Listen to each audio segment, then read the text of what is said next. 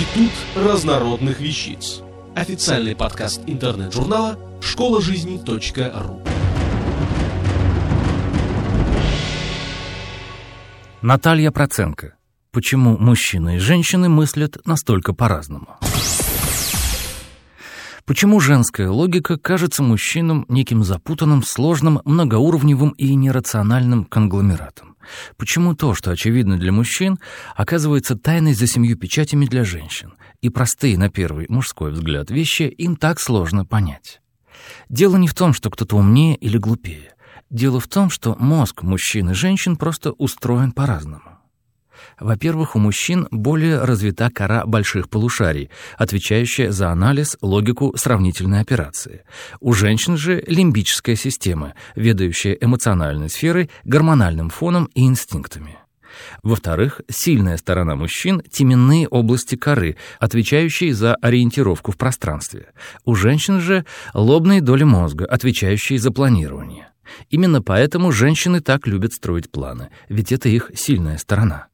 И в-третьих, у женщин намного больше нейронных связей между правым и левым полушарием, поэтому мужчина может либо чувствовать, либо мыслить, и очень редко способен на два этих действия одновременно, в то время как женщина может делать все это параллельно.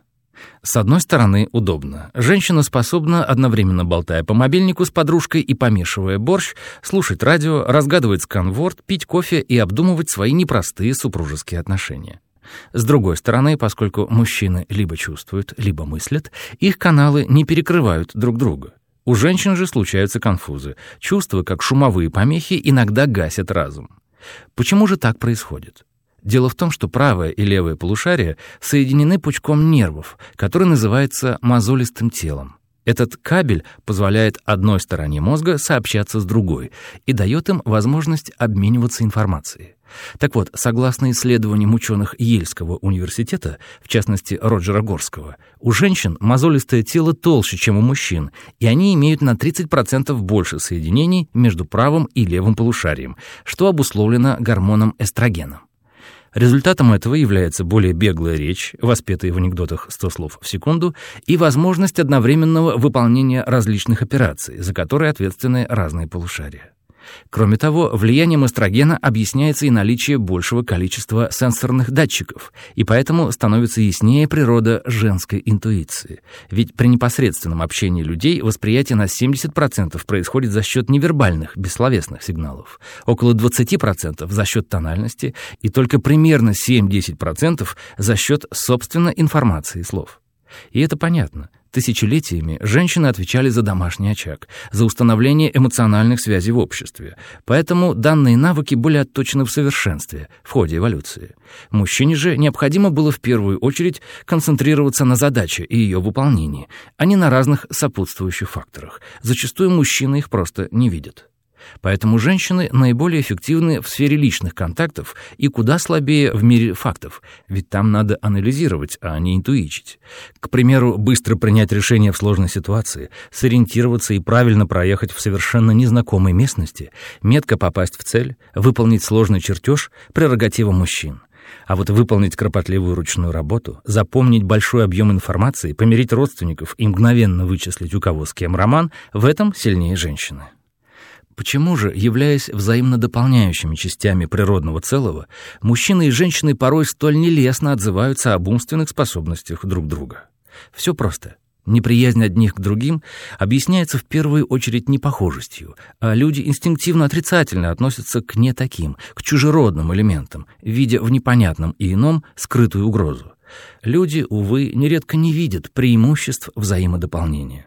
К сожалению, в первую очередь они обращают внимание на то, что их разделяет, группируя ближних своих по принципу «такой, как я, не такой, как я», то есть свой-чужой, хороший-плохой.